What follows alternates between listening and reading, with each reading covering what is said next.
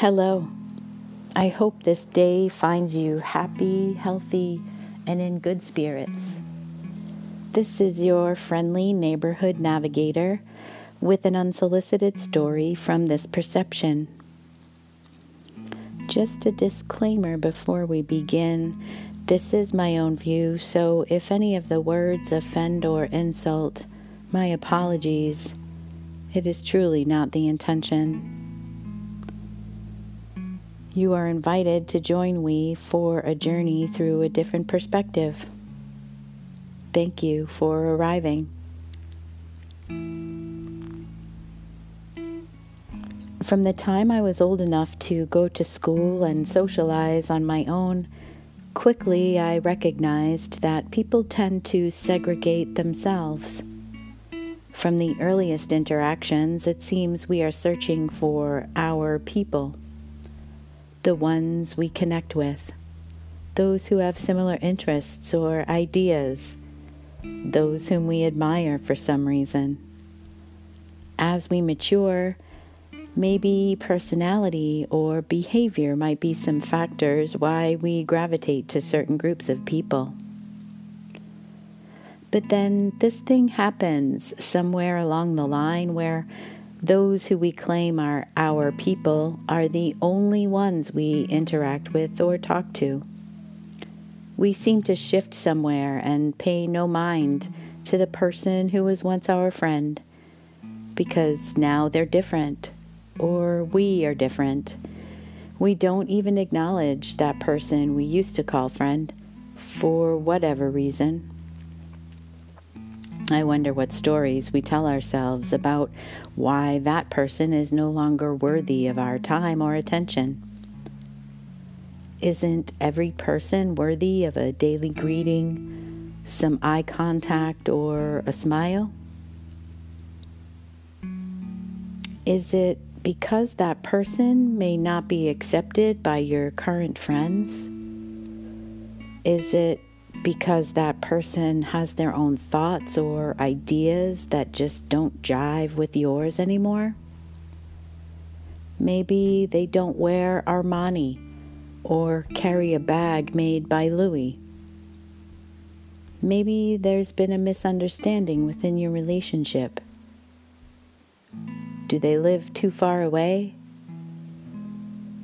Could it be their culture is different and they think just a bit too far outside of the box and it feels uncomfortable? Do they smell bad? Do they have poor hygiene? Only you know the answer. I've posed this line of thinking before, and there are those who say, Well, I am friends with everyone. And that might be true of a few, but those who have a need to voice that out loud makes me curious if they're trying to convince others or convince themselves.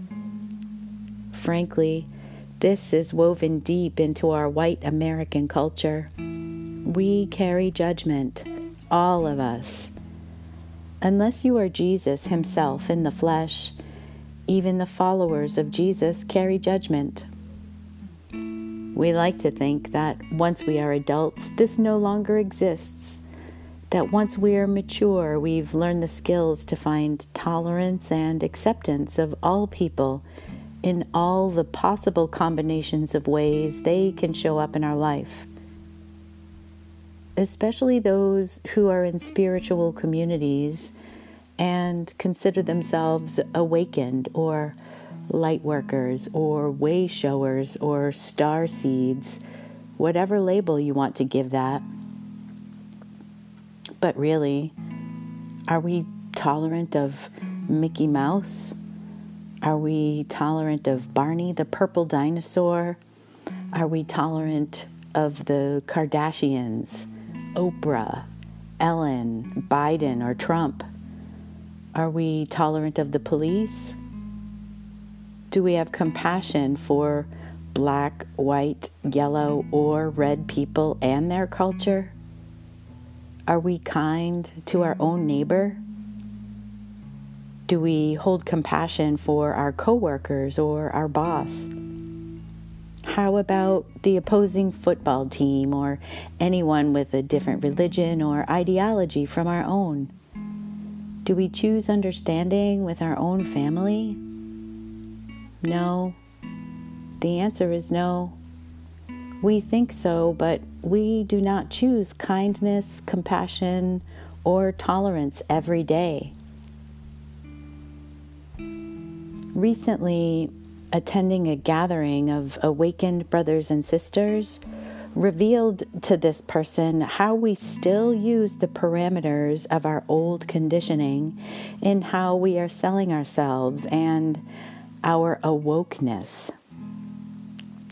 It manipulates us into believing that the most popular are the most worthy.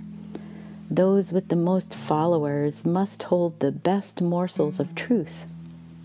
The Kardashians of spirituality, if you will we get what we pay for kind of thinking. These days, you can buy your certification online in six weeks. Use the right buzzwords, then hang your sign and start seeing people to counsel or bring them to the light. My friend calls this hanging the sign before you do the real work. Honestly, the best teacher I've had the honor of learning from has never really answered my questions, only points a direction but doesn't show me what to see. This teacher tells a story about being a speaker at the Parliament of World Religions in Toronto, Canada, a few years ago. When it was his turn to address the audience, he spoke of something along these lines. If within these walls holds the answers to all of life's problems, and we have all of the spiritual leaders of the world here right now, it should be free to get in here. It cost $80 to come through the door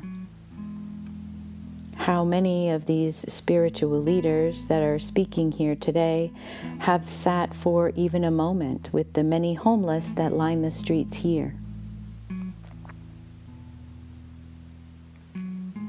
You see, as he sat with those homeless in Toronto, Canada, he watched many of those main stage speakers, all those headliners walk right past him as if he too was one of the homeless. All of those religious leaders did not have time to counsel the homeless or the sick. They had to be at the main stage so they could be seen and heard. Heard by only those who could conjure $80 that day.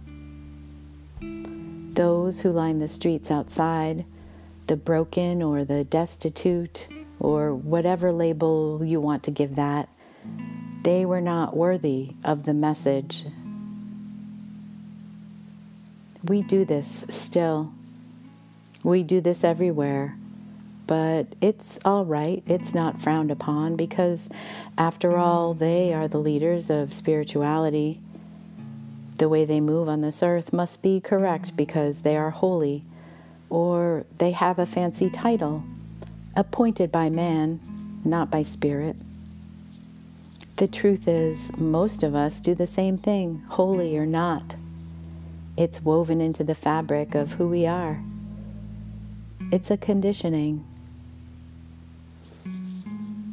While attending that gathering of awakened people named earlier, I was asked to sit on the speaker's panel as we were there to share the star teachings with that same teacher that spoke at the Parliament of World Religions and his wife, who is another teacher in community.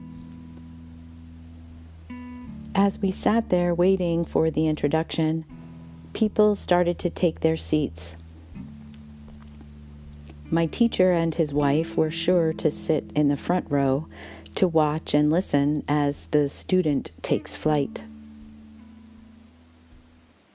The person who was sitting beside me happened to be a headline speaker at this event and was acquainted with that teacher and his work. He leaned over and whispered to me, You know, he should be up here speaking today instead of you, pointing out my teacher. Huh. Why? Because he is of Mi'kmaq descent? Because we believe in the drums and the feather? Why that expectation? Because we watched it on TV? That is our perception. Isn't it funny how we have the guru worship?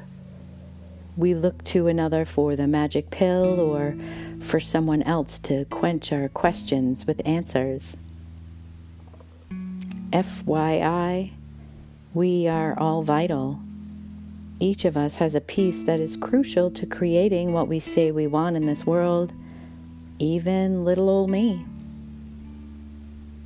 Interesting that I may have been the only one on that panel willing to admit that I know nothing, while everyone else was spilling their autopilot verbiage, complete with all the buzzwords that are accepted in Kardashian spirituality which was all met with thunderous applause. Please don't get me wrong. I do not point this out to insult anyone or make any single person seem better than another, because that is not true. What I'm saying is each of us is worthy. Each of us has a role that is important. Each of us is a student and a teacher. I would have gladly traded places with someone else to be on that speaker's panel, especially the one who taught me, or we, as I'm fully aware how his language is different and it moves people in a different way. His opportunity to teach was later that day. There was a pretty good turnout initially. However, not one of the people who tried to ask him questions during the weekend took the time to come hear him teach or ask their questions in the appropriate time and place so that we could be part of that unfolding. It's interesting how each of us wants to be quenched with answers to our questions when it is convenient for us. We do not want to go out of our way. But then, once we receive an answer that feels suitable, the quest stops. We formed our circle to hear the Blue Star teachings being delivered by an elder, which is a rare opportunity. As more approached, we made our circle bigger to welcome them. After everyone had opportunity to speak their name into our circle, it was time for the ancient elder to speak. Sometimes his words make people uncomfortable because it makes folks question everything they think they know. That was obviously happening because some were getting fidgety in their seats. Some blatantly got up and left our sacred circle. So the headline act was immediately following our circle. So towards the end, people started to gravitate towards that venue. Many left the circle. In the middle of an elder delivering a message, they got up to find a good seat for the UFO show. I thought we were supposed to be in a group of enlightened individuals. Where's the kindness, compassion, respect, or the tolerance from all those spiritually awakened people?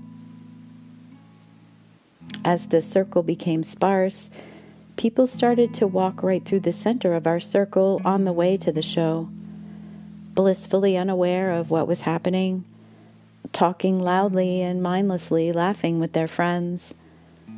While we tried to continue to listen to the message through the chaos, just like the Pied Piper, all of the children following the crowd to the show.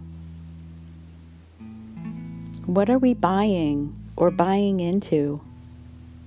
Can we really buy the stairway to heaven? The more studying, the more I realize the real morsels of truth and deep understanding cannot be bought or sold. Oh, there is an exchange.